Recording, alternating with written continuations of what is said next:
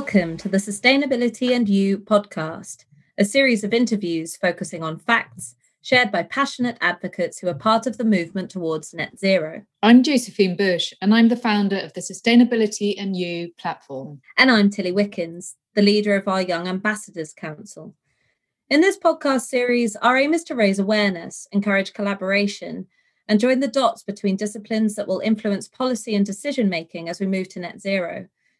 We are aiming to bridge the gap between silos and generations, strengthening the lines of communication with a small, influential community of people who care and are passionate about how we create change.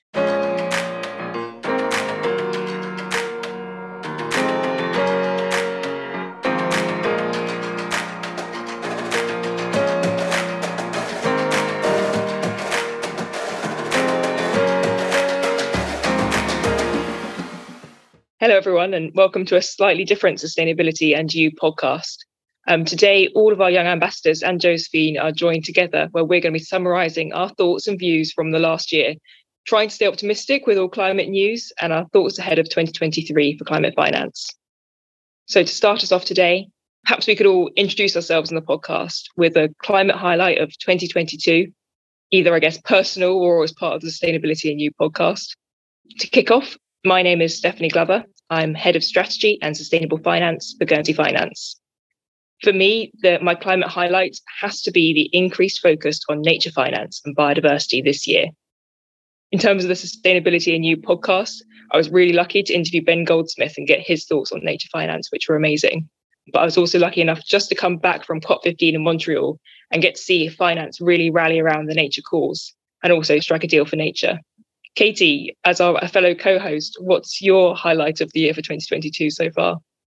Hi, everyone. I am Katie, as Steph just said, and I work in a public affairs agency called Seahorse Environmental, which focuses on sustainability, as the name would suggest.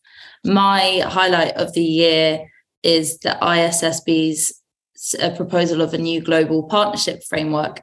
So I think we're in desperate need of standardized reporting, both to make it, you know, the sustainable finance sector more accessible and easier to engage with, but also making the job of a CSO a lot less painful. That's a great one. I think definitely the ISSB at COP15 kind of saying they're going to focus a bit more on nature was really positive as well. Tilly, what about your highlight of the year? Hi everyone, I'm Tilly. I apologise for my slightly croaky voice, pre Christmas flu.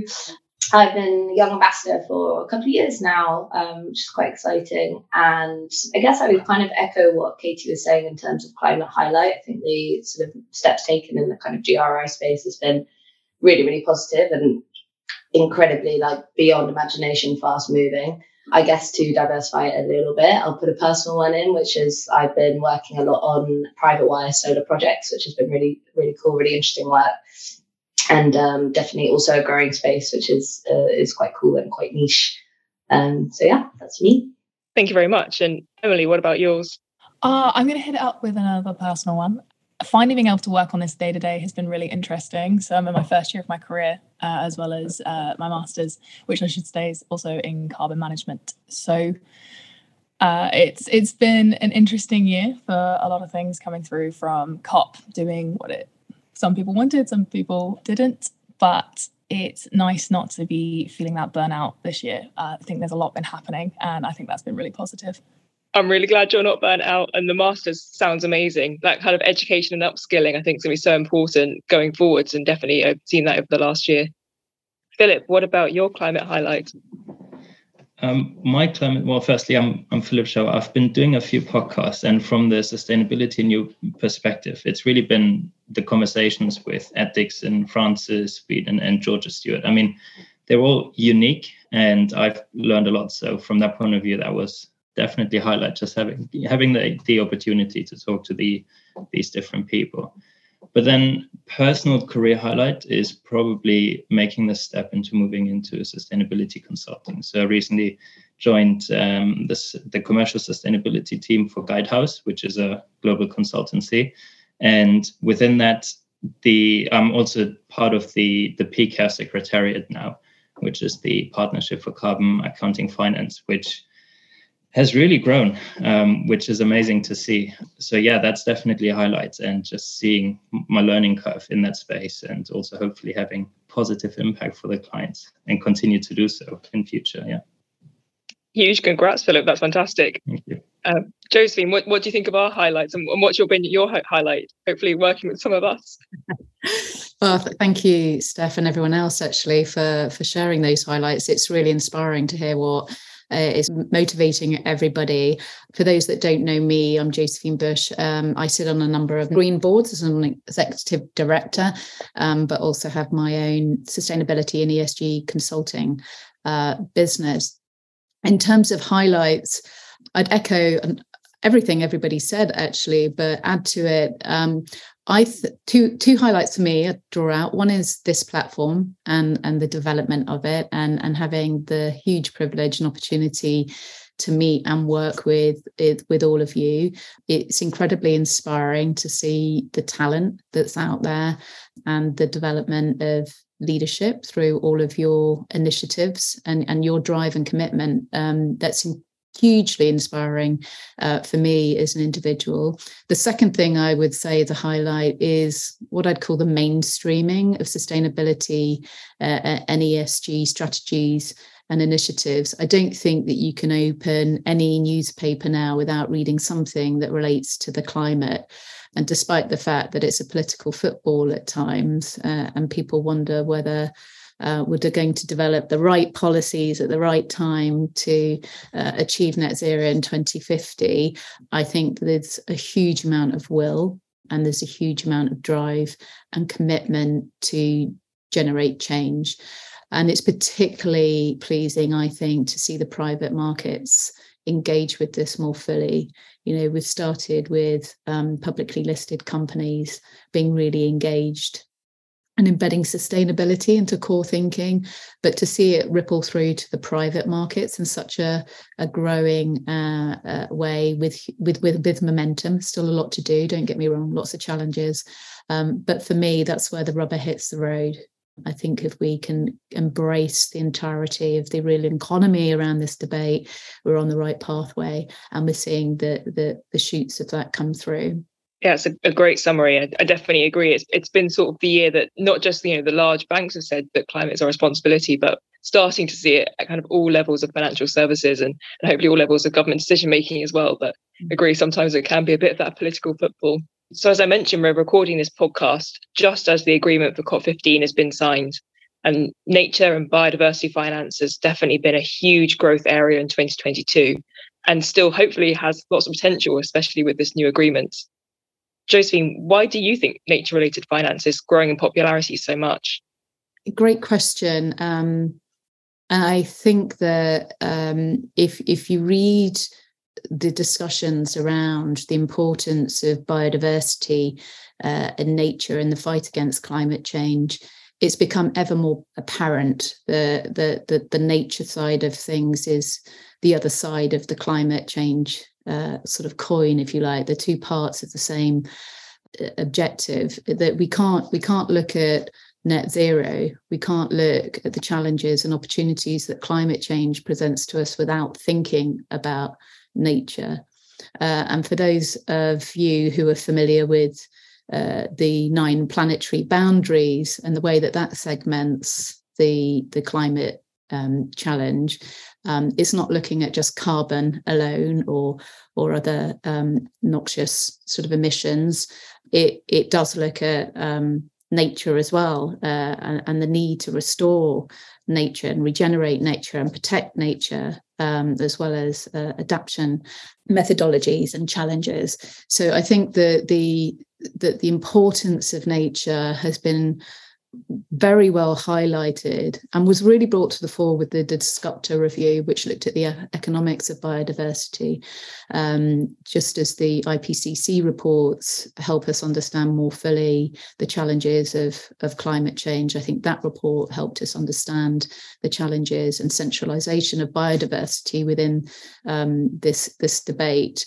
And I, I think that was particularly pleasing because, as you will know, Steph and others uh, that have worked with me, I've really felt that um, nature has been undervalued, underappreciated, and it's not been discussed in the way that it should have been discussed uh, when we think about solving the climate change problem. You know the rise of TNFD, you know the instigation of that, um, and the development of frameworks around nature is is very very welcome. You know, let's hope it follows the TCFD pathway. I think the rise of nature-based solutions and also large corporates as well as financial institutions really focusing on that now is is is a fantastic step forward. COP15 has done uh, an amazing job in bringing that to the fore and really highlighting some of those challenges and the need for governmental and financial institution response. And, and as a result, I think it will impact capital flows, it will impact innovation within this space. We're already seeing that around new fund development, new designations, as you'll know, Steph. Um, it's these are all really positive moves in the right direction. So lots to be done but lots to be optimistic about. So it's a slightly long-winded way of uh, explaining my position. Sorry, but I, I, can't, I couldn't be more delighted that it, has it, been um, the shot that the, the, the light has been shone on it. No, yeah, I absolutely agree, and it's and it's it's lovely. I think you've been so kind of passionate about nature, kind of before a lot of the finance community were really understanding why it's so, why it's so important. I think you're definitely right. The thing that I've learned this year is, especially from that Dasgupta review, is look at the science and with Dasgupta look at the economics and we can really now kind of price things like pollination services which which is incredible. And and that point around that we really can't solve one crisis with, without the other. 1.5 degrees net zero will absolutely not be possible while we're still destroying nature and, and not restoring nature. I think your point on large institutions as well it's it's great that some of the banks and the large asset managers are getting involved. But i think for smaller companies too we've seen it that smaller family offices people can really relate to nature and they kind of see it in their own home environments whereas sometimes climate can, can seem a bit far away. So i think hopefully that might drive some interest too in nature.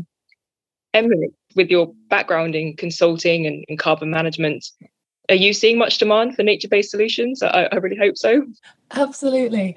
Uh, the short answer is yes. I love that you mentioned buildings as well. My uh, that's my little area uh, a little context on the specific consultant work I'm doing. So I'm in the construction industry, which I think has a lot to answer for uh, in terms of nature based solutions and the approach we've taken to nature in the past. So there's plenty of examples. It is it is really positive. Uh, I was very pleasantly surprised. You've got all sorts of you know bringing green and blue architecture back into cities. You've got sustainable urban drainage systems. You've got, a, I love a good bit of suds, a little bit of flood protection. Mainly by the public, the thing I've seen is we're now making buildings serve us. They are here for our health and well-being. And by bringing nature back into cities and designing for that purpose, they're no longer these big grey boxes that we were building to work within. Sorry, brutalism fans, but they, um, when you, especially when you get the older cities like Edinburgh, I'm very privileged to live here because you're no more than two minutes away from green space, um, and you're bringing. Uh, I think some of the public work that we've done, uh, where we're working in hospitals, bringing that into the environment has just been absolutely wonderful to see. Uh, you've got, what else have we got to see? Bioengineering. I know a little bit that, uh, enough to get myself in trouble. Um, but designing the way nature intended rather than, as my boss would put it, a bunch of engineers thinking they know better. Uh, designing uh, drainage systems to mimic a leaf is actually more efficient than just the straight lines we have been carving. So, from a sustainability point of view, bringing that back into the built environment has been really eye-opening and really exciting this year. You made some really good points that as we're as we're all um, acutely aware, I'm sure there've been a few key events this year. So some of the biggest developments in sustainability have have come out of events such as COP27 and G20, also more recently COP15, and they were characterized by many a many a debate um, on loss and damage, how to finance the green transition, and as I mentioned earlier, the standardization of, of all reporting and regulation from the ISSB. How do you feel COP27 went, Philip? It now seems like a while ago because there's been so much that's happened since. But yeah, what are your what are your overall take from that? I don't think there is a black or white answer here. And there's always positives and negatives. And I just want to say, I wasn't there in person. So sometimes it's good to feel the energy in the room or the energies rather in the room. So, uh, based on following COP27, I mean, let me start with some of the positives. And you mentioned it already. I mean, that a loss and damage fund was established is great. And 260 million has been pledged, which is nowhere near enough, but it is a start. So that's the positive side. Um, US and China resuming climate talks is fantastic news because, uh, I mean, let's be honest, they need to be the ones driving this forward and economically so powerful that them not having these conversations in the first place could be fatal. But the question then is uh, uh, are there political tensions potentially then influencing those talks?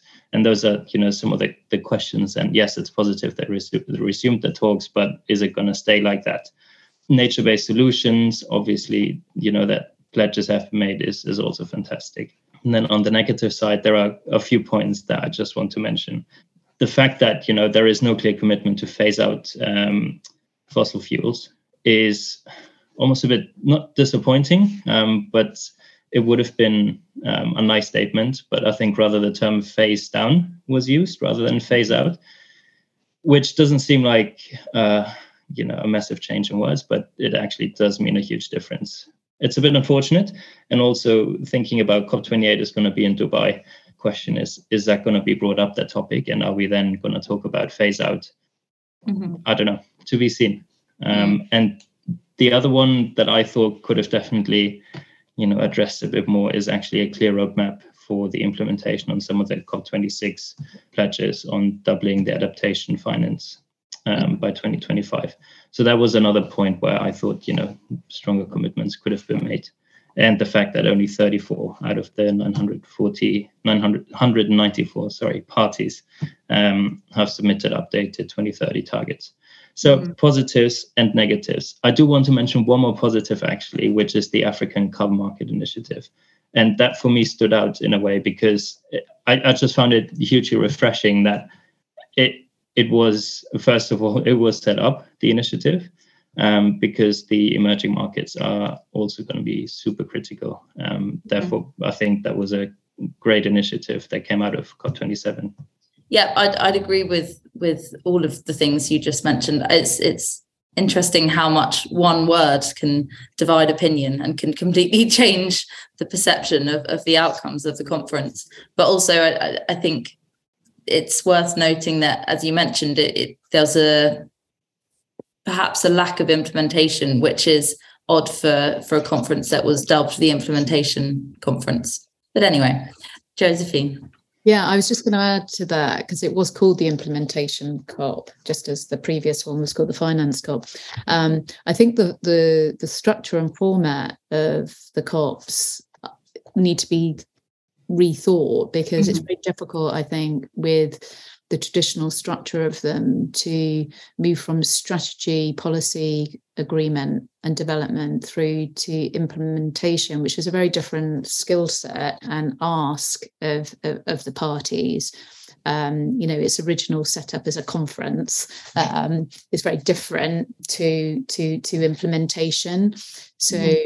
I would definitely encourage uh, leadership within the COP to think about how that is done more effectively and whether sort of side meetings and uh, subcommittees or other types of initiative will generate um, faster and more effective outcomes. Yeah, I completely agree with that. And actually, on on the structure of COPs, I was reading a, a really fascinating article the other day on uh, which which made the case that COP the COP on diet biodiversity needs to be narrowed down because it's too broad a subject to focus on in, in just you know a number of days. Whereas climate is quite a specific policy aim. Biodiversity is is very broad. Um, so it, it might be more useful to actually incorporate biodiversity into conferences throughout the year and then have a primary focus for that one annual conference it's just yeah something to something to think about mm. tilly what are your takes on the on the two recent conferences well there's been a lot of very very well put points made, so I won't butcher mm-hmm. those. Um, I think overall, you know, like with all these things and like with the kind of annual COP event, there's positives and negatives that come out of it. I think, you know, it's been a while since there's been a sort of mic drop COP, mm-hmm. um, which I guess, you know, hasn't really happened properly since Paris. And I think that's a shame given that sort of 2030 is coming closer. The climate is still, you know, things are moving, but they're not moving fast enough, maybe. And I think, you know, what Philip was saying about this kind of reduced sort of carbon emissions rather than uh, an effort to really, really oust them completely. I've seen the word abate used a lot in terms of coal power using things like carbon capture, which is fast, like fascinating and great, um, but it's kind of it should be seen as a sort of bridge rather than a um, a solution and a sort of ultimate solution. So yeah, I think I think you know things are moving. They could there could be more money invested. There could be sort of more set dates and targets. But I guess that that's all part of the part of the journey, and hopefully, you know, that will that will continue to move um, over the coming coming years. I, I agree with you, Tilly. You know that more can be done and probably should be done. But I always wonder then where is that drive coming from? Is is that from the private sector that is then impacting the public sector to uh, implement that push from the private sector into policies and regulation, or is it more with well the governments and the the public sector to drive it more top down from a policy and regulation point of view. I, I mean, I have a personal opinion on that, but yeah, I'm, I'm curious to hear your thoughts on where that drive should come from. I, I guess, Philip, I, I, can, I can start, and it's, it's a really good question, and it's obviously one with, with no easy answer. Um, being at COP15, I definitely saw that that you know call it the tone from the top, the government level being so important. We saw a real kind of rallying cry from the finance community uh, with the, the, sort of hashtag make it mandatory when talking about TNFD. And they were kind of saying, look, our financial institutions, some of them are amazing. Some of them won't do anything unless you make them. And I think that was a really kind of powerful thing to say is the finance community saying, we want more regulations in this space. We need you to make it mandatory, to make us act. So I think that was really powerful and kind of shows that you need that that tone from the top. Yeah, I mean, if you if you look at some of the commentary on the failures in the market, so we have market failures and institutional failures. This is Dasgupta's kind of um, speak. You know, do you do you believe that market forces will resolve the problem in and of itself, or or that more intervention and regulation is required? I think history would tell us that more regulation is required because we simply cannot move at the pace uh, that we're required to move at according to the climate science.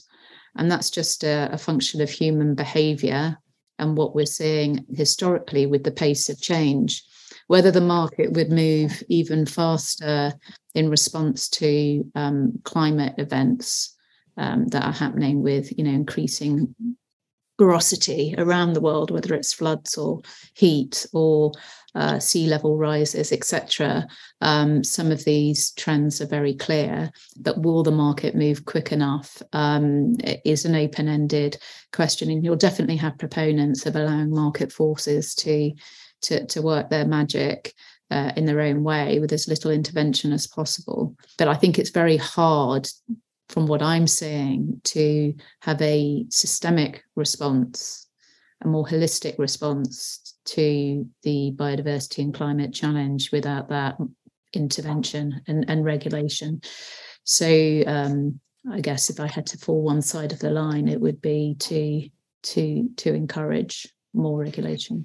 I think I would agree with that, and I think um, one of the reasons is that it's very easy to sort of sit tight in your cozy echo chamber and think everyone's sort of trying to do the right thing kind of organically. But there's a couple of problems with that. Number one is that a, a lot of people just aren't potentially who want to do the right thing, but are not necessarily like scientifically clued up enough or have the right sort of um, qualification experience or understanding, and therefore it's not enough.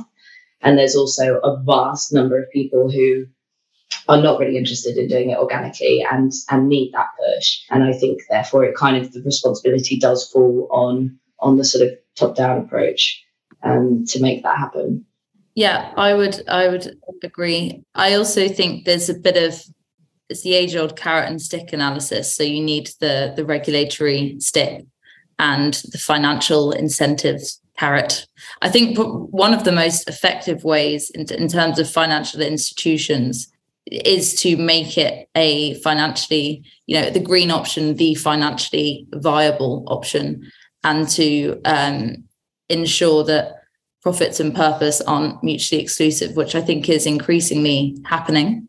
But I think, eh, you know, we've spoken about biodiversity lagging behind climate issues. I think that's a clear case of when the financial incentives haven't been there.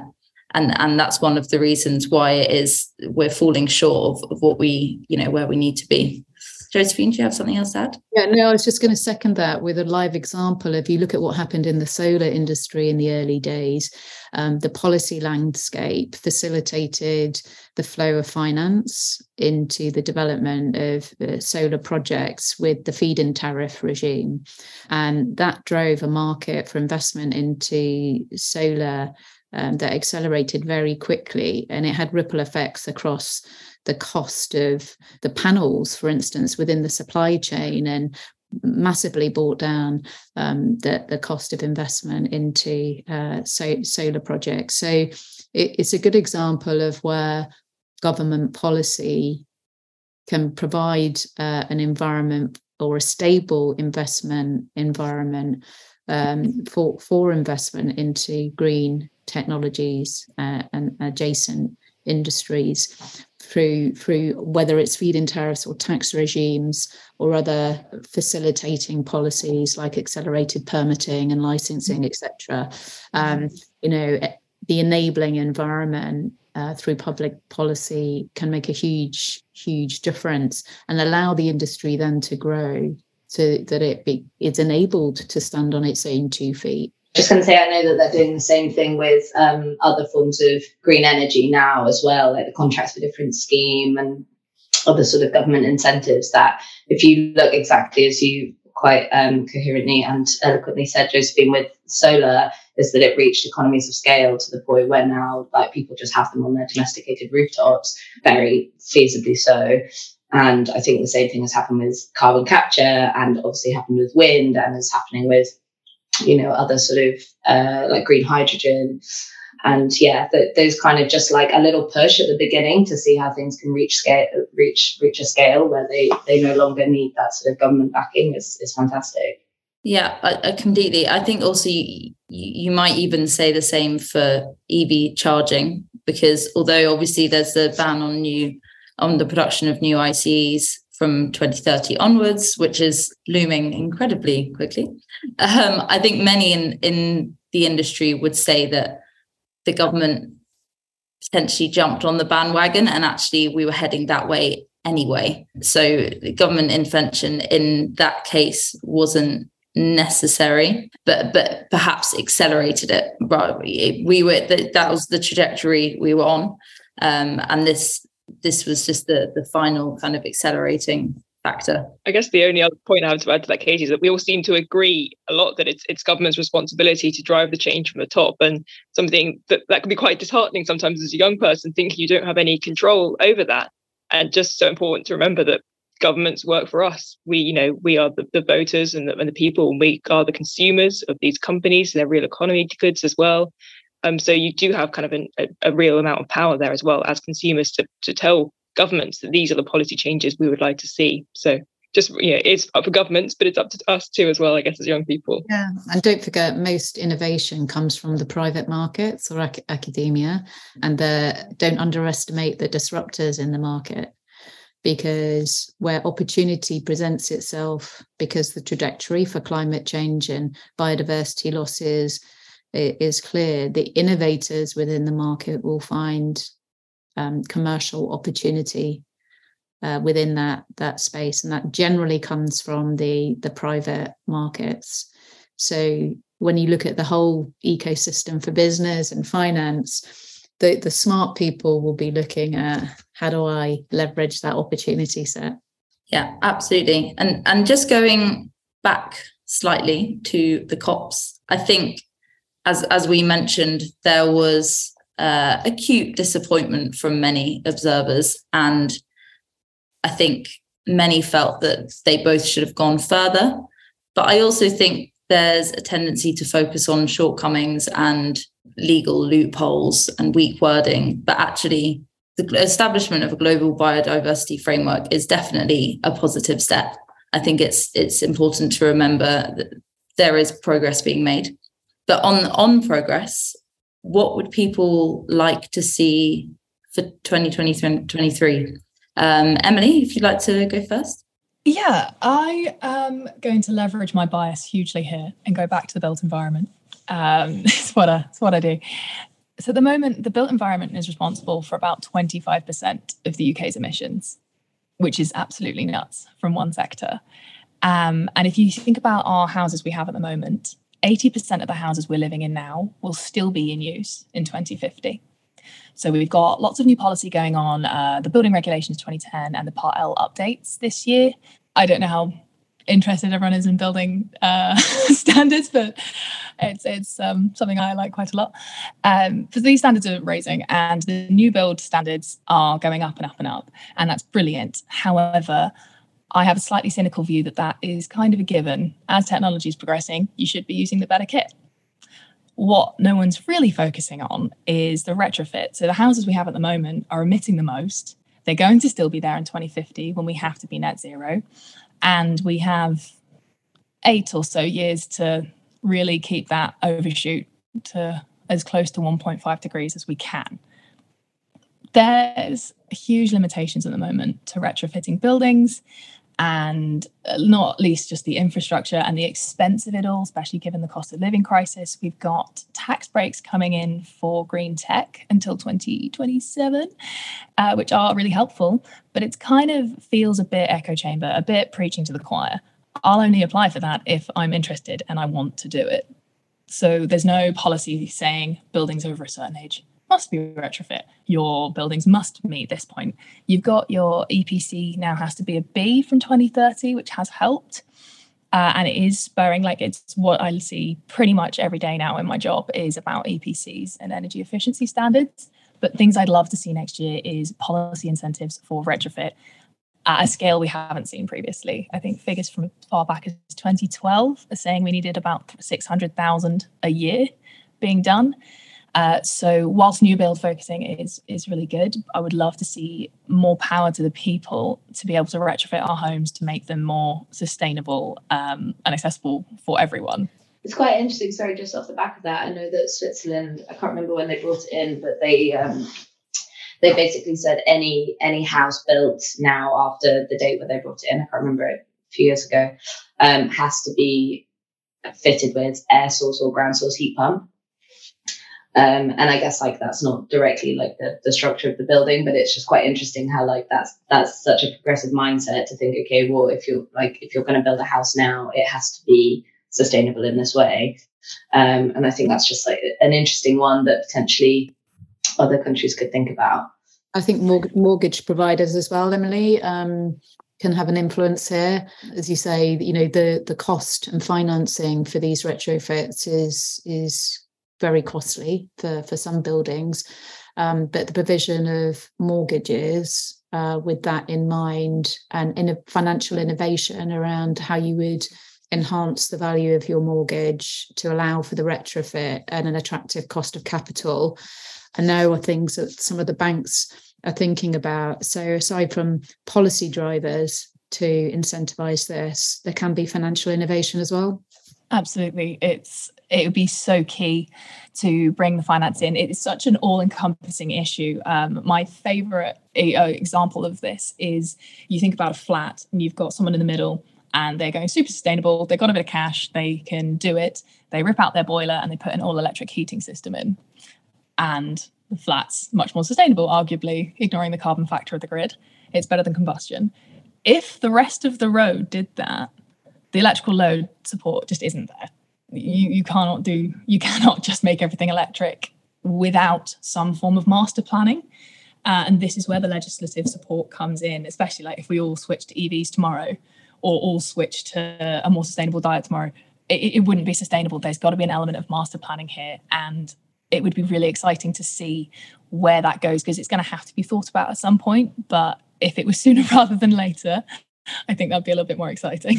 Yeah, I agree. I think the, I mean, I think we we need to double our grid capacity by 2040. I think so. Um, it, it's a huge, it's a huge endeavor. I, I also think your point, Josephine, on um, green mortgages is was really interesting. I don't know how that could be approached. I know a lot of banks like NatWest are, are already um, involved in schemes like that, but whether you make whether you attach the mortgage to the house rather than the person, or um, perhaps make a certain energy efficiency rating a condition of sale or purchase. I think they're both very interesting avenues. Philip, I don't know whether you have a, a, a an individual aim that you have for next year individual aim or rather well let's start with well, what i would both, both. hopefully policy aim or individual aim yes so let's start with the latter i think for me it would be now also seeing and working on projects and understanding what the pain points are really and is uh, access to data and also understanding how to use the data. And i mean that was also very apparent in all of the podcast episodes that we've done josephine. Um, it, there's just no standardized way. And it's getting a lot better um, but you need that at a subsector level. And that really enables you then to measure your emissions right? Do we have access to the right emission factors? Uh, do we all understand where they're coming from and how to use them?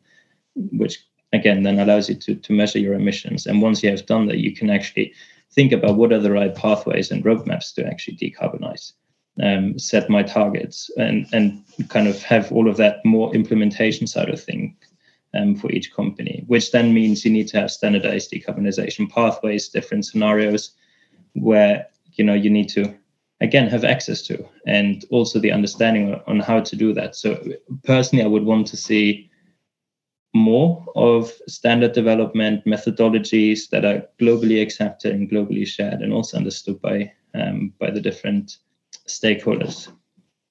That would be probably you know what I'm hoping to see most in 2023. And I, I think we're doing that. We, in the sense that you know there are a lot of initiatives out there that are um, and driving that forward, which is great.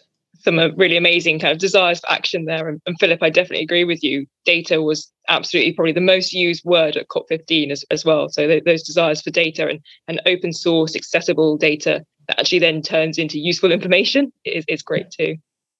Maybe looking closer to home, as young ambassadors with sustainability and you, what are you all hoping to achieve this year that hasn't already been addressed? So for me, kind of a, as well as focusing on working with Guernsey's financial services to provide get greater access to nature financing, um, we're also going to be looking at the themes of education and upskilling to make sure we have a framework and a roadmap for developing sustainable finance skills across the finance sector for Guernsey professionals. Maybe Tilly, what are you hoping to achieve this year? Uh, that's quite a big question. um, 12 months seems to fly by.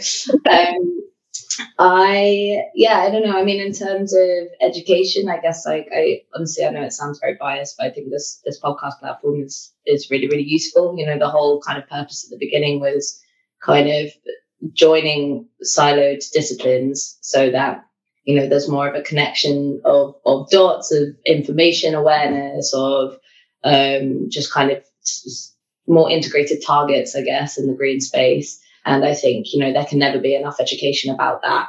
Um, so I think that that's I would like to continue doing this and do a few more podcasts and speak to a few more uh, a few more people and make sure that that awareness continues to spread. I guess in terms of I know that it's a bit of repetition because I said at the beginning that I've been doing these um, private wire solar projects, but I would like to do some more things like that where I feel like I'm more sort of closer closer to the ground in in implementing kind of more sustainable uh, solutions, um, whether that's energy or something else, or you know working with even younger people, you know people who, for example, can't influence policy, people below the age of 18 and things like that.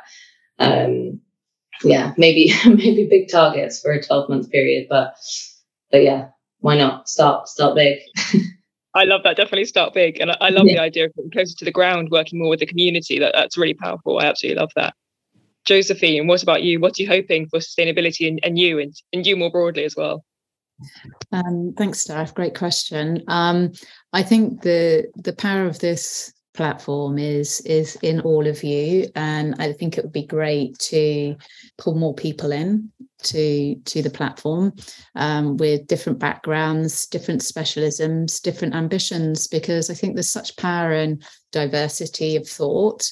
I've learned a lot from you. You learn a lot from each other, um, and I think that's how we solve problems through collective sort of thinking. So I think this this this forum has has has influence and power within itself, but you also have individual influence and power with the people that you in, engage with, um, and the ripple effect of that is is enormous, both enormous both upwards and and and, and down. So um, it'd be great to to have this platform grow, um, particularly the, the ambassador group, because I think you're huge, hugely influential uh, in, in, what you do. Uh, from a personal perspective, I think I'd love to see more focus on the S in ESG, you know, social justice and equity, more focus on the just transition. Um, it's great that we have more uh, well, the highlighting of transition strategies and transition pathways and initiatives. Um, this is great, but then how we help people connect to that change and be part of the change, I think, um, will be a really uh, personal interest um, of focused in, in in the coming year, and, and of course linking to the broader uh, social uh, taxonomy uh, uh, and, and development of that. So yeah, I think that I think that would be something I'd like to see more focus on in the coming year. That's brilliant, thank you. And I definitely love that kind of idea of everything for, for climate change. Trying to remember we're not doing this because it's nice to save the planet, but we're trying to save the people who live on it too. I think that's really powerful and making sure they have kind of fair, equitable access to energy and and you know safe, happy, healthy lives too. Yeah, I I agree. I I also think there's a very good debate to be had about whether we need to establish a, a, social taxonomy. We obviously have the green taxonomy, hopefully, to be published this year or next year rather. Um, so yeah, it'd be really interesting to to see whether discussions um, you know increase in in momentum around that issue as well. Something that's been evident from this year and also discussions we've had in this podcast and, and, and other podcasts is that we certainly aren't there, and there is a lot of progress still to be made, particularly after all the COP, uh, commitments of, of COP26 last year. This been this has been much more a year of dealing with geopolitical crises and looking internally to see how um, the action to commitments can can be made. But this that can feel disheartening, I think, from from my perspective. But it sounds like from from your perspectives as well. So I, I just want to ask you all how you're remaining positive when it feels tough for sustainability. I know that I tried to treat any po- progress as good progress, and I think any progress is laudable. Um, I also think that although we need an, an outcome based outlook, uh, we risk being perpetually disheartened if we focus on the shortcomings of, of all policy. Um, so I, I think it's it's just important to to treat every success um, as just that. Uh, but I'd, I'd, be really interested to know how you all remain positive. Emily, if you'd like to go first. Um, I'll start off by saying that I'm not always positive. Um, I suffer hugely with climate anxiety and the impacts of that on mental health. And I think it's incredibly important to be honest about that and make a space for those kind of discussions at this level um, because it is blooming scary. However, a this is a borrowed point of view from another podcast I listened to uh, called Sustainababble, which I do highly recommend. And there was a discussion on there that I found really inspiring and really helps. And it's just to remember that we are a blooming clever species. We we saw this coming from the turn of the 20th century. Uh, 1800s was the first sort of recorded experiments to do with the greenhouse effect. Like we so easily could have missed this. We so easily could have just carried on. Um, the impacts of climate change are becoming more prevalent now, but I think about the mitigation action that's happened. And I think about what the planet would look like now if we hadn't realized and if we hadn't done everything that we have. It's really easy to feel defeated because we can't see the alternative. But actually, if you think about how bad it could be, it does give you some perspective of where we are now. It's really important as a movement that we keep going and you step away from fights when they're burning you out and then you step into the ones that you have the energy for because the point of this isn't to have a whole group of really burnt out people fighting really hard when they just need a break. It's to have that momentum, it's to build it out together and to look after ourselves as well as fighting for something that we wouldn't be having this conversation if we didn't believe in. Yeah, I think that's a really, a really good point. Um, I, I also think it's important to remember that whilst we created this problem, we do actually have the tools and the will for for a lot of people, including us, to solve it. Philip, would you like to jump in? Yeah, I, I, think I just want to build on that because I, what I have realized over the last years when I started the conversations that I want to move into the sustainability space, talking to friends, colleagues, family, etc., it was like, yeah, okay, great. Good luck, almost, you know. And having these conversations now, I think there is just so much more excitement and awareness when I talk to people and I say I work in sustainability and then all of a sudden it just kicks off this whole conversation and then sometimes you talk 10 15 minutes and you you're in a social gathering or a party and then you know all you talk about is sustainability and kind of what you do and how it impacts etc and people ask questions and I, I thought that was that's what keeps me positive and just seeing because we just or Emily just said momentum and making sure we have that momentum. It feels like we do have momentum and it's probably to increase even more over the next hopefully couple of years. So that for me is kind of the the heartening thing about about the last year that the conversation has massively changed. And josephine mentioned it earlier as well. Open a newspaper you will definitely read something about the climate or some sort of sustainability related topic which is fantastic and I think that's very encouraging and very. And good start into 2023, I guess. Mm. Yeah, absolutely. I don't think uh, any of us are going to be out of jobs soon, which is a positive. Tilly, what about you? Um, I just like to start by saying that Emily, I thought that was really powerful and really, really, yeah, really just a really interesting points um, and something that I definitely relate to. Um, and I guess like just to kind of broaden it out, I think it's very easy to get sucked into the kind of doom and gloom of the of the news. And although it's positive that the climate is in the news all the time now, which is fantastic, awareness is being spread. There's also a lot of sort of um, anxiety provoking media and and stuff that just actually feeds into already kind of pre-existing anxieties. I think what I love about this whole sort of movement is that there there is, albeit potentially an echo chamber, albeit potentially a minority, hopefully um, a growing number of people. It feels very solid, like it's very solidarity focused. There's a kind of the community is a very solid community, and there's a lot of positive energy within that community. And even things like this, you know, when we're having a conversation like this, it, it feels very inspiring because it feels like you're in a group with people who are not only like minded, but passionate and share your passions and are sort of optimistic about the future. Um, and I don't think without without reason, I think that optimism is is well founded. And like you said, Katie, we do have the tools and we do have the will and we and we do have the brains, as you said, to to get there. Um, so it is about, just as you were saying, um, Emily, sorry, I feel like your points were fantastic. That yeah, we just we just have to if, if we're burning out, you know, move on to something that we have the energy for, and and then just keep the hamster wheel moving. Really. Yeah, absolutely. I I don't know about your experiences, but I've found the sustainable sustainability community, but more specifically sustainable finance community, so welcoming. When I was looking for jobs initially, everyone was happy to speak to me and um, it, it, it, that that kind of warm reception made me even more enthusiastic about about going into the sector. Uh, Josephine, what about what about your your take on this? Yeah, I'll keep it short. Um, I I choose optimism. and it is a choice. I'm a great believer in that you you you move to to the belief towards the belief that you have.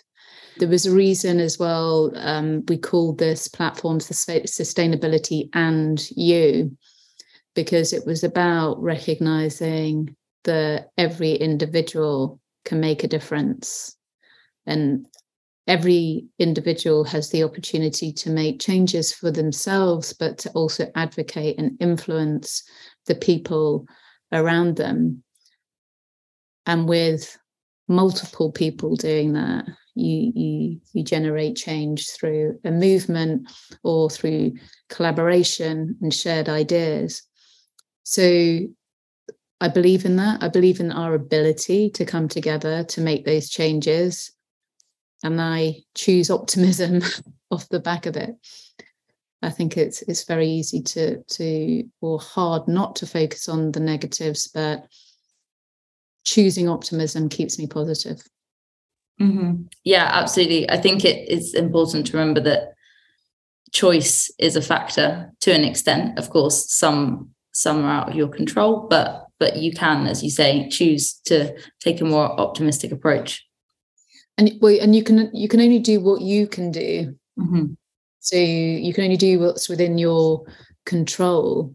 And if you feel that you're making a positive contribution, and and you you you can see that it whether it's small steps or big steps you can see that it's generating change that creates its own sort of momentum we can only do what we can do within our sphere of influence and expertise. Mm-hmm.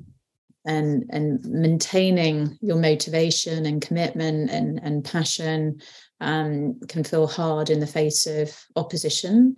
But if you believe in what you're doing, it's so much easier. And you all have belief with what we're doing and if if it's anywhere like how that sits with me it really does act as my my north star my my motivation to to to move forward mm-hmm. um, but optimism is a choice as well mm-hmm. you find the things that motivate you find the things that keep you positive work with people that that that want to make a difference uh, as well. I think that that helps. Even even people that need persuading, um, it can be a positive conversation.